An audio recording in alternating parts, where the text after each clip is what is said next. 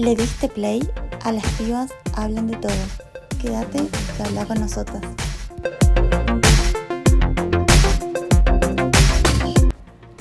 Buenos días, buenas tardes o buenas noches. Sea el momento que sea que estés escuchándonos, te doy la bienvenida a este podcast llamado Las pibas hablamos de todo.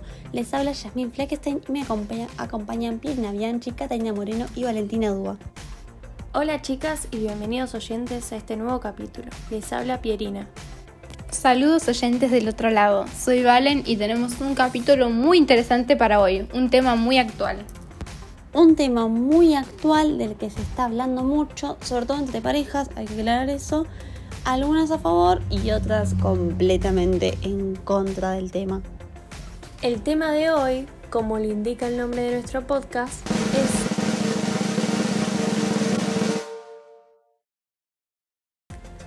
el poliamor. Primero hay que saber de dónde surge el término poliamor. Es una palabra compuesta del griego poli muchos y del latín amor. El término no tiene un origen definido. El concepto se originó en el ámbito angloparlante y se designa mediante la palabra poliamorí. Para traducir este concepto al idioma español se utiliza la palabra poliamor y no poliamoría, y se sostiene que esto se debe a que en español no existe la palabra amoría, pero la palabra poli tampoco existe en el idioma español. La palabra poliamori está compuesta por una partícula tomada del griego poli y otra tomada del latín amori, y corresponde a un neologismo, por lo cual resulta incoherente intentar que el equivalente en español sea una palabra preexistente en el vocabulario. Hay que aclarar que las personas que se suelen identificar como poliamorosas típicamente rechazan la visión normativa normal de la exclusividad sexual y prefieren la poliamorosa en un tema de que es mejor para el amor profundo el comprometerse y hasta suelen decir que es mejor a largo plazo. Aquellos abiertos o emocionalmente compatibles para el poliamor pueden embarcarse en una relación poliamorosa siendo solteros o estando ya en una relación monógama o abierta. Debemos aclarar para aquellos que no sepan que el sexo no es necesariamente un interés primario en las relaciones poliamorosas. Usualmente consisten en la búsqueda de construcción de relaciones a largo plazo, con más de una persona, basadas en acuerdos mutuos, donde el sexo es solamente un aspecto más en dichas relaciones. Las habilidades y actitudes necesarias para manejar las relaciones poliamorosas agregan retos que no se encuentran frecuentemente en los modelos más tradicionales de las relaciones a largo plazo de parejas y matrimonios. El poliamor viene a romper con todo este esquema y puede requerir una aproximación más fluida y más flexible a la relación amorosa y al mismo tiempo opera en un complejo sistema de límites y reglas. Esto es súper importante. Adicionalmente, los participantes de una relación poliamorosa pueden no tener ni esperar que sus compañeros tengan preconceptos acerca de la duración de la relación, en contraste con los matrimonios monógamos donde la unión de por vida es generalmente la meta. Sin embargo, las relaciones poliamorosas pueden y a veces duran muchos años. Está bueno aclarar, nunca está de más, que el poliamor incluye todas las relaciones sexuales. No estamos hablando solo de las relaciones heterosexuales. Siempre hay que aclarar eso, nunca está de más por las dudas. Estoy segura de que muy pocos saben que existen variantes de poliamor. Y por ejemplo podemos encontrar la polifidelidad o poliexclusividad, muy parecido a la monogamia pero con más gente. Se trata de un grupo de tres o más personas con un acuerdo de que no habrá relaciones románticas fuera del grupo. El romper este acuerdo se ve como un engaño. Este tipo de relaciones me hace acordar como las relaciones monógamas cerradas, en el sentido de que los socios se comprometen a no mantener relaciones sexuales fuera de los actuales miembros del grupo. La diferencia, Valen, es que más de dos personas se incluyen en el grupo cerrado. Nuevas personas se pueden añadir al grupo mediante consenso unánime de los miembros existentes, o bien el grupo puede no aceptar nuevos integrantes. También podemos encontrar una categoría llamada relación jerárquica, que implica una serie de normas que se imponen en una relación principal que limitan el resto de las relaciones de tipo más secundarios en tu pareja. Estas normas se imponen evitando que las personas que no componen la relación principal pueden presentarse alternativas o formar parte de procesos de decisión. Normalmente, creo yo, que las normas o limitaciones vienen de afuera y solo pueden aceptarlas o rechazarlas sin poder plantear alternativas. Todos estos son actos de objetificación hacia estas personas que no forman parte de la relación principal. Además, chicas, hay que aclarar que estas normas y jerarquías de una relación respecto a las demás surgen para evitar que los, que los que componen la relación secundaria no puedan generar vínculos que puedan competir con la relación principal o jerárquica. La razón por la cual se hace es para que otros no puedan llegar a ser importantes para su pareja, limitando de esta manera las demás relaciones. También existen las relaciones poligámicas. La poligamia es un tipo de matrimonio en el cual se permite que una persona esté casada con varios individuos al mismo tiempo. Es interesante porque está muy relacionado con lo que estamos hablando, pero está más basado en el matrimonio. El término hace referencia tanto al hombre que está casado con varias mujeres como a la mujer que está casada con varios hombres, una condición que, dado el peso del machismo en el mundo, es muy poco frecuente. Eso es terrible.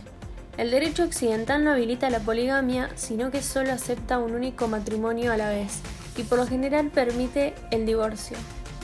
Por lo tanto, desde el punto de vista institucional o jurídico, si una persona quiere formalizar sus relaciones sentimentales con más de una, no podrá hacerlo sin incurrir una falta. Es re interesante esto porque mismo en algunas naciones islámicas, en cambio, sí se acepta la poligamia siempre que las coesposas del hombre estén de acuerdo con dicha situación. En estos casos, el vínculo es avalado por las instituciones estatales. Bueno, otra categoría que conozco es también el matrimonio grupal. Es una forma de matrimonio en el cual más de un hombre y más de una mujer forman una unidad familiar. Y todos los miembros del matrimonio comparten responsabilidad parental hacia cualquiera de los hijos que surjan del matrimonio. Para las que no saben, informamos, está formado por tres personas, cuyos cónyuges se aman entre sí mutuamente sin desigualdades ni celos básicamente un mundo perfecto. Es muy difícil estimar el número de personas que actualmente practican matrimonio grupal, ya que esta forma de matrimonio no está oficialmente reconocida en ninguna jurisdicción y es ilegal en otras. Sin embargo, parece que su práctica está limitada a un número relativamente pequeño de personas. También están las relaciones monopoliamorosas, son las relaciones que se dan entre una persona que se identifica como monógama y otra que no lo es. Esa otra persona se puede identificar como poliamorosa, anarquista, relacional o que simplemente ya tiene otra pareja, pero funcionan dentro del conjunto de reglas de juego de honestidad. Sin embargo, la parte mono de esa, relación eh, puede cambiar en cualquier momento de opinión y decidir conformar vínculos múltiples si así lo quisiera. El acuerdo puede someterse o no a una revisión en cualquier momento. Está siempre ahí, al, al acecho. Es muy probable que el miembro monógamo de la relación establezca reglas a las acciones del miembro poli. Como en cualquier otra relación, el respeto es clave. Además, la existencia de las personas monógamas suele requerir cierta protección emocional debido a sus creencias. Aclaremos que las relaciones monopoli no se dan solo entre parejas plenamente establecidas. Existen circunstancias que puedan motivar a desarrollar este modelo. Por ejemplo, las parejas con miembros hipersexuales, hipersensibles, podrían tener propensión a desarrollarlas. Me recuerdan a las relaciones a distancia, que también pueden encontrar en este modelo una fórmula temporal. En estos casos se puede establecer la libertad relacional para que uno de los integrantes pueda llenar ciertas necesidades sexoafectivas sin romper el vínculo inicial. Lo correcto es que la tercera persona esté consciente y de acuerdo con la negociación. Otro caso habitual ocurre cuando uno de los actores es bisexual. En este caso se abre la relación solo para que la parte bisexual pueda relacionarse con personas de su mismo género manteniendo la relación heterosexual. Me gustaría que charlemos un poco sobre las críticas más comunes que se reciben. La mayoría de las denominaciones religiosas esperan que una persona elija una pareja sexual o marital. Incluso aquellas que permiten relaciones polígamas comúnmente las limitan a una forma rígida definida de matrimonio. Esto también pasa mucho y es muy común con la mayoría de los líderes religiosos cristianos, que no ven al poliamor como una forma propia de amor, sino como una secuencia de relaciones utilitarias, donde en cada una de ellas, y en el mejor de los casos, Dos personas se usan mutuamente en calidad de objetos desechables sin otro objeto real que el gozo erótico, en la que ignoran la calidad de ambos como personas únicas e irrepetibles, dignas ambas con todo el respeto y consideración que se merecen. Básicamente, a ver, lo ven como una manera eh, no, solo sexual y en el que no cabe la posibilidad de que haya una, una travesía emocional también entre las personas que forman parte de, eso. Una crítica muy común escuchada al poliamor está basada en la evidencia que al dividir el amor entre varias parejas, ese amor se disminuye. Por supuesto que el amor no parece algo físicamente tangible como para ser divisible, pero sin embargo toda relación implica tiempo, espacio, bienes materiales y dedicación, los cuales solo una persona puede dar a otras de manera dividida.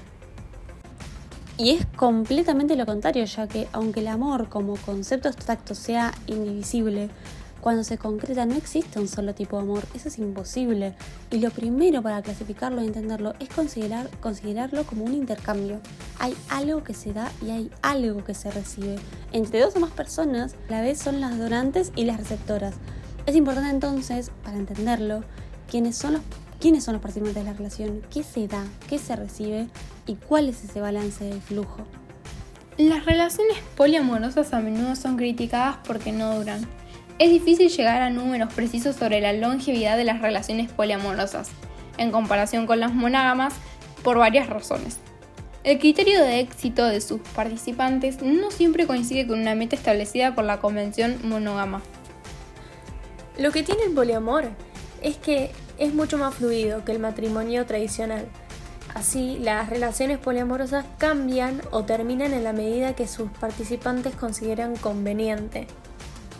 Bueno, una relación que enriquece justamente la vida de sus participantes usualmente se considera como una relación exitosa, hasta incluso cuando llega a su fin, ya que esto es parte del flujo del poliamor y puede terminar una amargura que acompaña muchas veces a las rupturas de muchos matrimonios monógamos. El poliamor es visto a menudo como una indisposición o ineptitud para hacer compromisos duraderos con uno de los amores, especialmente un compromiso de exclusividad sexual a una persona a lo largo de su vida entera, tal como sucede en el tradicional matrimonio monógamo. Sin embargo, los poliamorosos comúnmente se ven a sí mismos haciendo muchos más compromisos, tantos como un padre al comprometerse a amar a todos sus hijos. Una expresión común usada por los poliamorosos son somos fieles a todos nuestros amores. Ahora me gustaría preguntarle a los oyentes para que se cuestionen y cuestionarnos entre nosotros un ratito cuáles son las críticas que los poliamorosos le hacen justamente a la monogamia, al revés de lo que venimos hablando. Es interesante, Jazz, ya que con esta pregunta podemos ver la otra cara de la moneda. La mayoría consideran que las relaciones monógamas muy frecuentemente están basadas en la aceptación irreflexiva de mandatos sociales y religiosos, tales como la posesividad, la dependencia y los celos. Para ser poliamoroso se necesita trascender esta imposición cultural a través del uso de la razón, para llegar a una comprensión más profunda y amplia de lo que significa el fenómeno de amar, para finalmente poder experimentar un sincero respeto hacia la libertad individual de la persona amada en su derecho a explorar su propia existencia. En una dimensión humana tan importante como lo es la vida amorosa y sexual. Bueno, si hay algo que sé es que muchos poliamorosos también consideran que el poliamor es una forma superior de nuestra capacidad humana de amar lo describen al poliamor como una evolución de la monogamia. Es muy interesante para analizar. En la mayoría de las relaciones monógamas se presenta muy frecuentemente lo que se denomina de manera peyorativa ser infiel, poner cuernos o engañar. Así, la diferencia entre los poliamorosos y los monógamos no es que los primeros tengan varias relaciones amorosas simultáneas y los segundos no. La verdadera diferencia radica en que los primeros lo hacen de manera abierta y madura y los segundos lo hacen recurriendo a la mentira. Los poliamorosos convencidos no temen ser abandonados por el hecho de que el ser amado ame a otras personas. Esto no quiere decir que en el poliamor no se presenten conflictos, enfriamientos del amor y rupturas, pero se asume que los motivos de la separación provienen de la propia relación y no de relaciones ajenas. Para finalizar y que los oyentes conozcan un poco más sobre nuestra opinión personal acerca de esto, les pregunto, chicas, ¿ustedes se atreverían a tener una relación poliamorosa? A mí en lo personal me genera mucha curiosidad y no me cierro que en algún momento suceda el tener una relación de algún tipo poliamorosa. Ahora no estaría segura de si me duraría mucho esta relación porque no sé cómo reaccionaría a las distintas situaciones que se puedan presentar. A diferencia de Pieri, yo hoy en día no me atrevería. No sé si lo llamaría atreverse, sino que no puedo con una, imagínate con dos o tres. Prefiero estar sola y no tener que dar explicaciones a nadie. Aunque si algún día me lo plantearía, sería algo bastante grande para discutir o debatir. Yo no estaría en una relación poliamorosa. No me llama la atención y lo sentiría como un engaño. Para mí serían dos en la relación. Si el otro quiere estar con otra persona, chau chau. Es mi opinión, yo acepto la de los demás. Pero para mí es así. ¿Y vos, Jazz, estarías en una relación poliamorosa?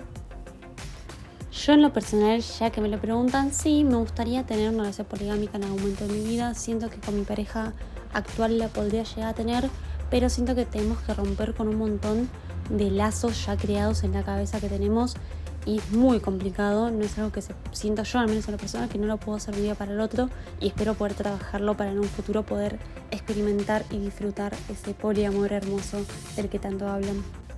Con estas reflexiones personales y toda la información que tuvimos a lo largo del capítulo de hoy, les damos la despedida, les agradecemos muchísimo que hayan llegado hasta ahora, esperemos que les hayan disfrutado, que quizás les haya picado ese bichito del poliamor para que experimenten nuevas cosas y nuevas felicidades. Así que muchas gracias, nos encontramos en el próximo capítulo.